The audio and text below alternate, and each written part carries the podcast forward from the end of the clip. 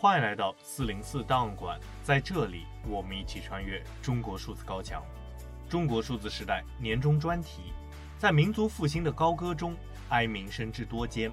二零二三年年度 C D T 报告会。二零一二年全国两会，中国时任总理温家宝在任内最后一场中外记者会上发表了一段讲话。现在改革到了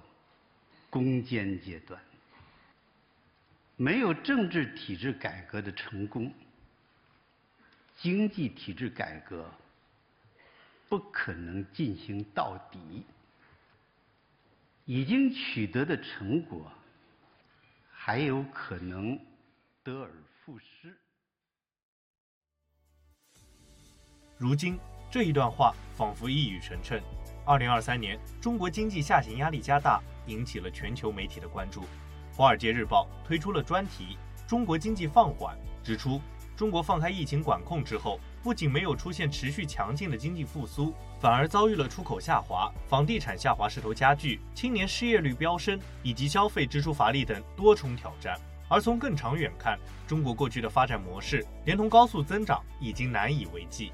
目前，中国经济面临着一系列的问题，涵盖出口、消费、投资、人口结构和债务等经济问题的方方面面。今年以来，中国平均每月五百亿美元的资本外流，前十月出口同比下降 百分之五点六， 外国投资大幅下降，国内投资增长持续放缓，国内消费低迷，导致经济出现通货紧缩，人口结构深度老龄化。反映经济长期增长趋势的劳动生产率增长大幅下降，以及中国债务比率过高，其总额达到了 G D P 的比例高达 百分之二百九十五， 远超美国的 百分之二百五十七 以及欧元区的平均水平 百分之二百五十八。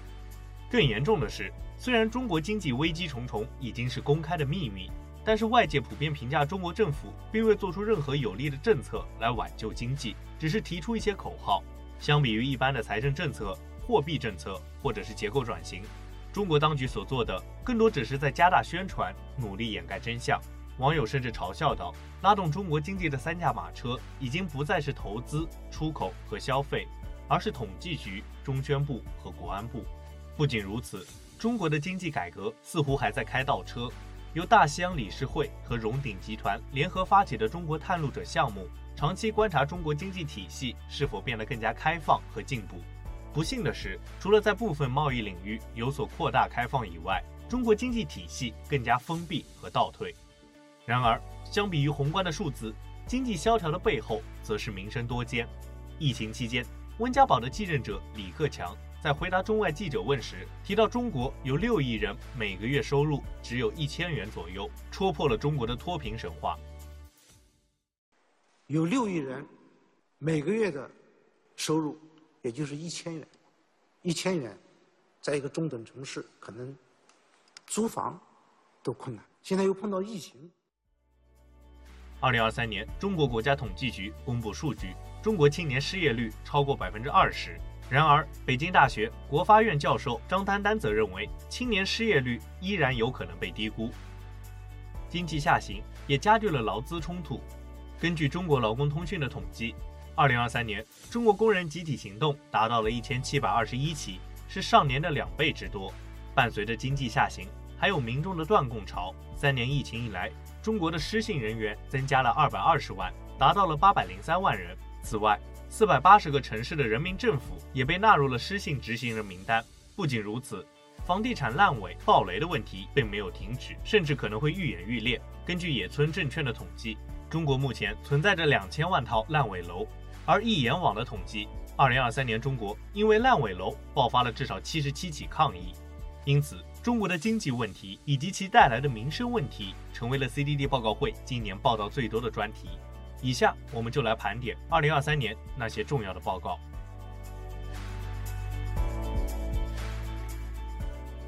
一，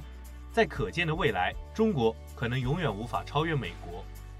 今年五月十一日。《经济学人》发布了一篇专题文章，介绍了国际学界对于中国的主流看法，即中国的国力达到了顶峰，而未来中国的崛起将会放缓。在习近平刚上台的时候，美国投行高盛曾经预测中国的 G D P 会在二零二六年时超越美国，而现在高盛则把时间调到了二零三五年。然而，研究公司 Capital Economics 则预测中国永远不可能超越美国，最多只能达到美国 G D P 的 百分之九十。此外，文章给出了经济放缓的原因，包括人口老龄化、基建支出收益递减、政治越来越专制以及地缘冲突等。同样的，澳大利亚知名智库洛伊研究所在发布的亚洲实力指数中指出，美国依然是在亚洲实力最强的国家，中国则位列第二，并且中国的国力很有可能在本世纪末都无法超越美国。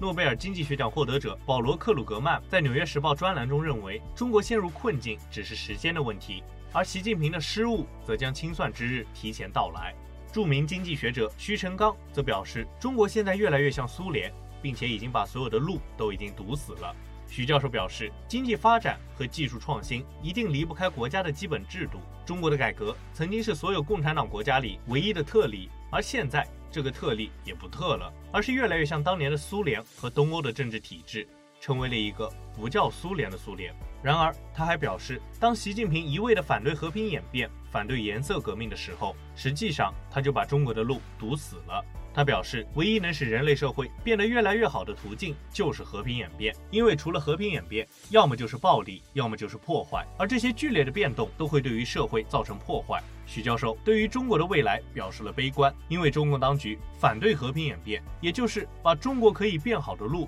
都给堵死了。二，问题在经济，根子在政治。对于中国经济为什么会走到今天这步田地，中国数字时代收录的报告、评论文章以及学者观点，无不例外地将原因指向了习近平本人以及他代表的中国政治体制。新加坡联合早报八月二十一日发表了评论，问题在经济，根子在政治。作者刘梦雄是百家战略智库主席，曾任中国全国政协委员。文章认为，令经济逆转最根本的原因在于政治。刘梦雄认为，在美国以及西方发达国家，经济的繁荣、衰退、复苏、繁荣周而复始，有其周期性以及相对的经济政策。但是中国是政治挂帅，政治凌驾于经济，而且习惯于只算政治账，不算经济账。当前中国经济盛极而衰，正是由于大陆政府只搞局部经济体制改革，迟迟不启动政治体制改革所带来的恶果。文章痛心疾首地指出，企图回归改革开放前那套原教旨社会主义，甚至回到阶级斗争为纲、个人崇拜盛行的毛泽东时代，以此求得保住共产党的政治安全，只会让僵化的斯大林政治体制下产生的各种社会矛盾越积越多、越积越大。不受监督、制约、制衡的绝对权力，才是最大的、绝对的腐败，且是各个领域，包括官场、军队、司法、外援撒币、医疗药业、教育、工程等等腐败的总根子。美国知名智库彼得森国际经济研究所所长波森曾在《外交事务》杂志上发表了一篇文章《中国经济奇迹的终结》，指出习近平本人的政治转向和失败的清零政策导致了中国经济长期低增长甚至是衰退。而其他学者则将问题指向了中国体制本身。美国外交关系委员会国际政治经济学研究员刘宗元在反驳文章《替罪羔羊》一文中认为，习近平只是没有处理好中国经济的问题，但是根本困境在于中国经济的结构性问题。这种结构性问题在于长期投资高于消费，扭曲了经济。而恰恰相反，习近平在上任后在努力解决这些问题，但是由于清零政策、政治倒退以及战狼外交，最终导致不仅没有拆除中国经济的定时炸弹，还大大缩短了它的导火索。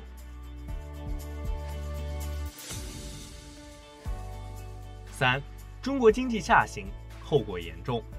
英国杂志《经济学人》在八月十七日发布了两篇文章，指出中国经济下行，青年失业率高企，导致原本应该朝气蓬勃的年轻人群体却弥漫着一种幻灭的形态。《经济学人》认为，造成这一现象的原因并不是因为中国的年轻人不努力、不上进，恰恰相反，他们从小就面临着巨大的压力，被要求在学校取得好成绩，并在中国众所周知的高考中取得好成绩。然而，年轻人越来越感到，无论他们多么努力的学习或者是工作，他们都不会获得更好的生活质量。文章还引用了中国网络热词“内卷”来形容这一情况。大量的中国年轻人接受了高等教育，可是却不得不从事低技能的工作。功劳小包针对大学毕业生就业的调查报告，印证了《经济学人》的说法。 他们表示，年轻人曾寄希望于通过升学来获得体面的工作、体面的生活。这一寄望在经济不景气、劳动愈发不稳定的当下，越来越难以兑现。而 百分之八十六点四 的受访青年将青年失业率高企的问题归结于经济不景气，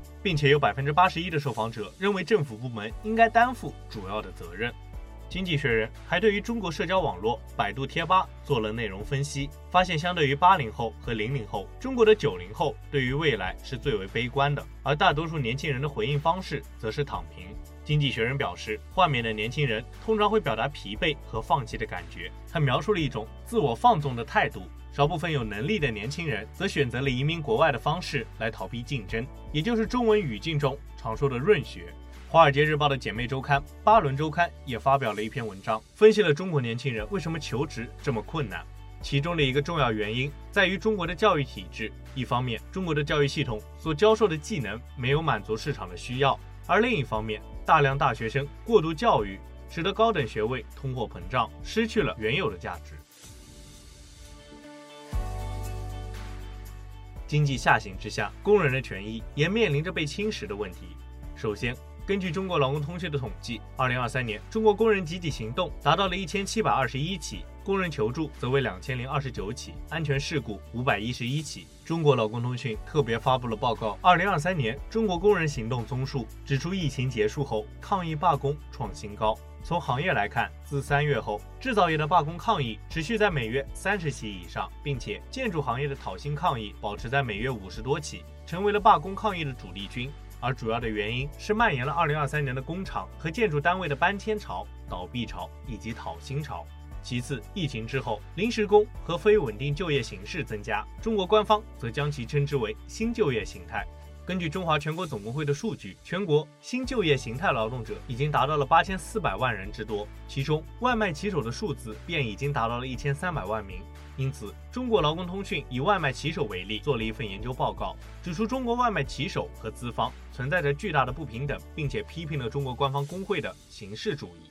最后，在搬迁潮和倒闭潮之下，活下来的企业给予员工的待遇也逐渐堪忧。 苹果公司最新一代的手机 iPhone 十五系列在美东时间二十二号上市。然而，在上市前两天，长期倡导中国劳工权利的组织“中国劳工观察”发布了一份报告称，这款手机在中国的代工商却存在着剥削劳动以及违反劳动法等行为。同样，美国贸易办公室发布了二零二三年对外贸易壁垒国家贸易评估报告。 称贸易壁垒以及知识产权等部分问题，并非是中国独有，但是中国是践踏劳工权利最为严重的国家之一。然而，这种践踏劳工权利的中国模式，还随着“一带一路”走出了国门。中国劳工观察发布了报告《漫漫回家路：“一带一路”中国工人的困境》。 他们调查了八个“一带一路”国家中两千多名华工，发现了“一带一路”项目之下，中国工人的权益受到了系统性的损害。其中，中国劳工观察重点关注了阿尔及利亚、塞尔维亚、印度尼西亚以及刚果民主共和国等四个国家，并且分别撰写了报告。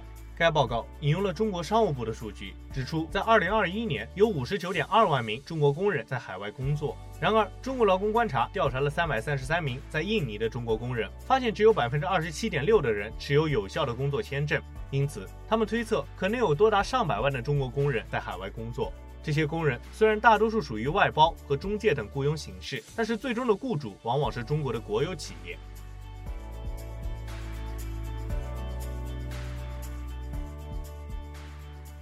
四，中国经济的低迷会导致中共政权垮台吗？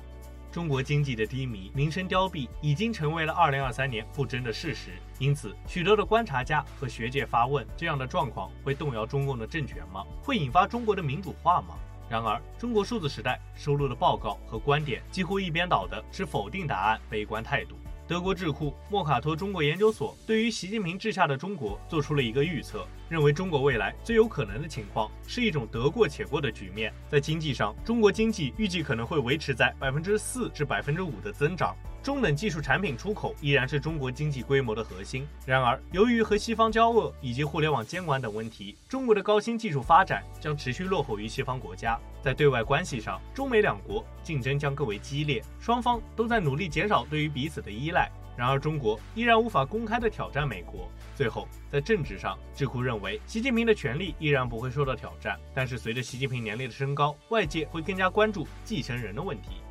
纽约霍巴特和威廉史密斯学院亚洲研究副教授周景浩在《外交家》杂志上发布了一篇文章，反驳了一些西方学者认为中国经济崩溃会导致政权垮台的论调，并且认为现在看不到任何政权倒台的迹象。他的核心论点是，中国共产党执政的合法性并不依赖于经济，这不同于民主国家，经济通常是大多数美国选民最为关心的问题。然而，毛泽东政权的合法性是建立在共产主义革命胜利的基础之上。进一步，如今中共执政的地位依赖于 宣传、强制力以及金字塔式的政治控制，经济表现不佳可能会损害习近平的声誉，但不会从根本上损害政权。常驻北京的大西洋理事会高级研究员迈克尔·舒曼似乎给出了同样的答案。 他认为，虽然中国经济出现了危机，但是中共当局不太可能认同这一令人难以接受的事实。相反，经济上的软弱会使中国领导人更加危险，更容易支持民族主义事业，更容易导致侵略外国的冒险，比如对于台湾的军事掠夺。此外，外界不仅对于政治领域的变革感到悲观，经济体系改革同样如此。 上文提到的荣鼎集团是一家顶级的中国研究供应商，只涉及中国经济领域的研究，而不干涉政治方面，因此和中国官方高层依然保持着良好的互动。然而，他们和大西洋理事会合作的项目《中国探路者》发现，中国经济改革也在开倒车。 在分析中国第二季度经济时，报告引用了中国官方的统计数据，甚至是官方的讲话，指出中国存在一系列严重的经济问题，并且保守估计中国未来十年的经济增长一定会放缓。然而，探路者在第二季度的报告中指出，中国经济体系在市场化方面正在倒退，特别是金融体系发展和市场竞争这两个方面。在金融体系方面，中国面临着地方政府债务飙升带来的金融风险；在企业融资方面，国有企业、地方政府和私营 企业存在着严重的不平等，并且政府的隐形担保扭曲了中国的金融市场，特别是在债务违约方面。由于中国当局对于国有企业和地方政府的托底，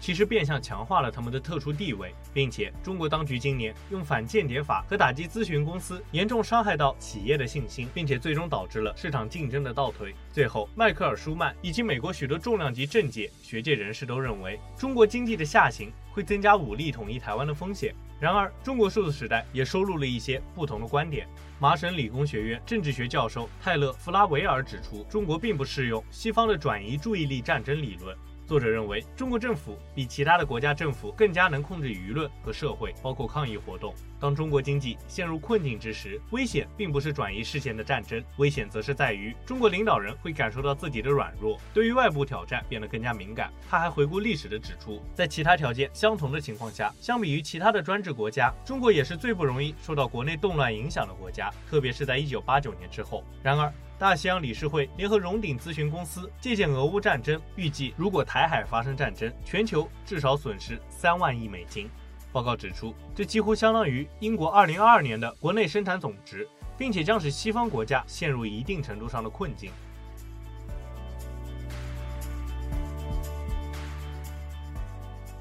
五，二零二三年 C D T 报告会收录的其他重点报告盘点，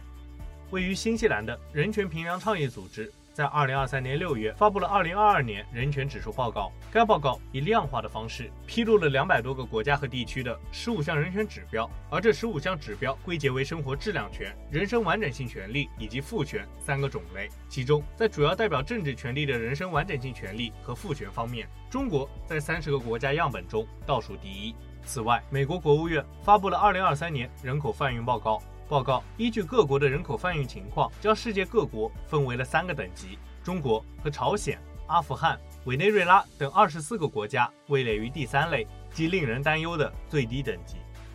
经济学人今年采访了两位人在纽约的中国女权脱口秀表演者、女权人士梁晓雯以及默默，介绍了他们的海外中国女权社群“女子主义”。在采访中，梁女士表示自己从不妄想在远方改变中国的政治。 如果你幻想一夜之间发生某种天翻地覆的变化，那其实是不可能的。他们的目标是在海外创造空间，悄悄地保留一些种子，或许有一天可以带回国内生根发芽。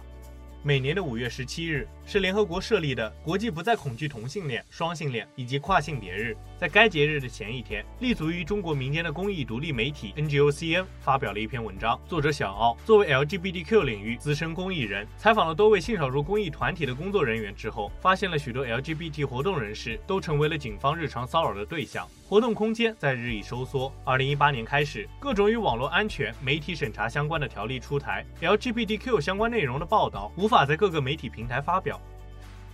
二零二三年初，美国知名智库卡托研究所联合弗雷泽研究所共同发布了二零二二年人类自由指数。中国在一百六十五个国家和地区中位列第一百五十二名。该指数通过八十三个指标，衡量了关于个人自由和经济自由两个部分撰写而成。中国在经济自由部分排名一百一十六名，远远好于个人自由部分的一百五十四名。美国非政府组织自由之家发布了最新年度的全球自由度报告，中国的自由度排名倒数第二十，并且连续五十年位列不自由之列。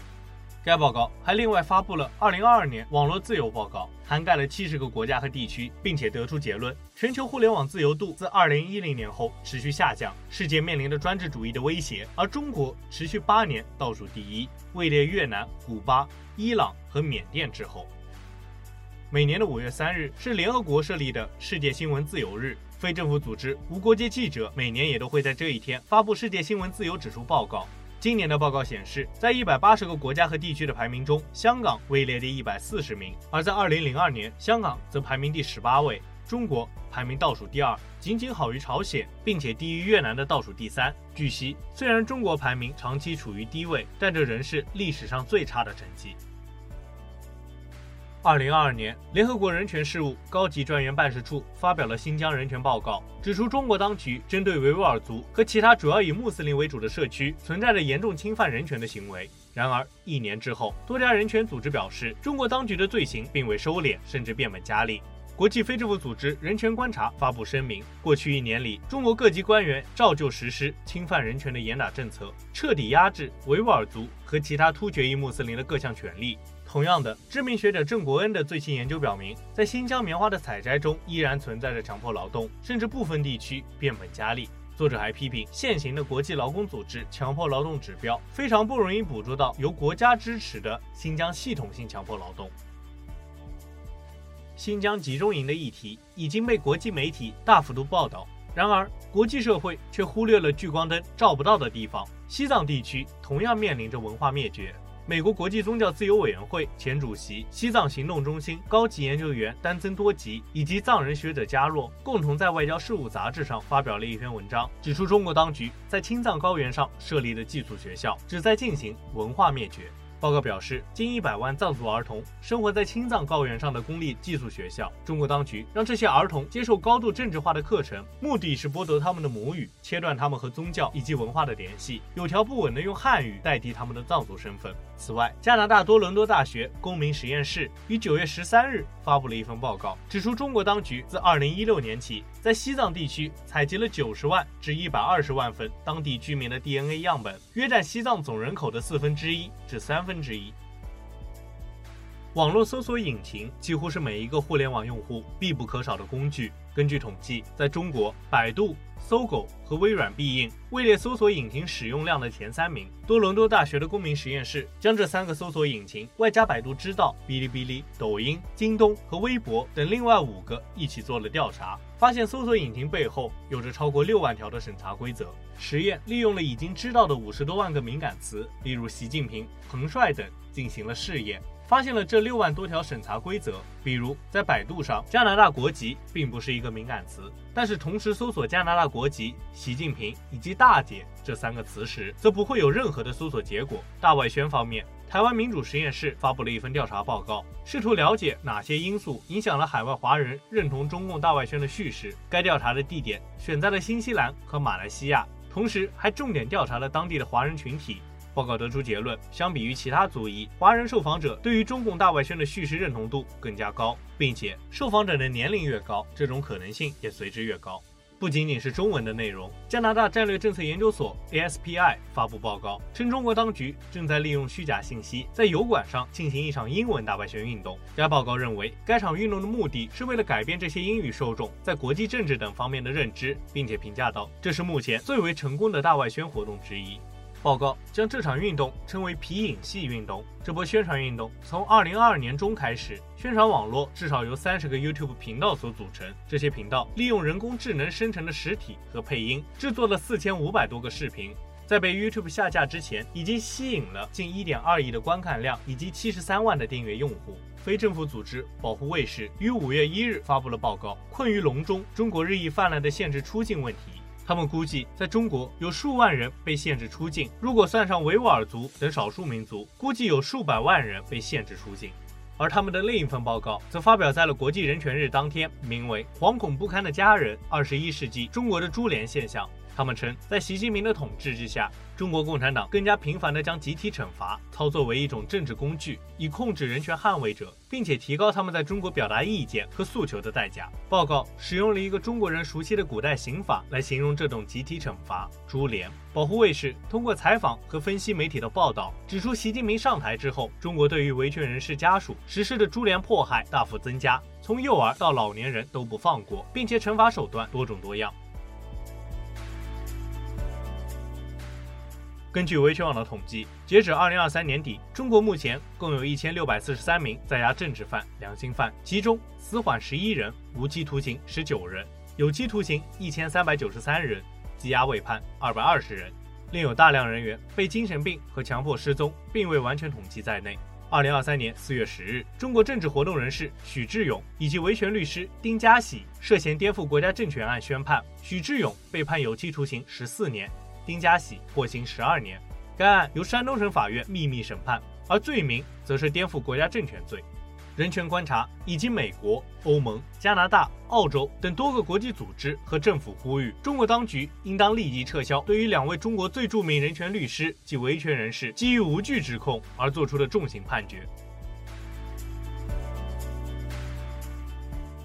以上就是本次报告会关注的全部内容。中国数字时代 C D T 致力于记录和传播中文互联网上被审查的信息，以及人们与审查对抗的努力。欢迎大家通过电报、Telegram 平台向我们投稿，为记录和对抗中国网络审查做出你的贡献。投稿地址请见文字简介。阅读更多内容，请访问我们的网站 c d d dot m e d i a。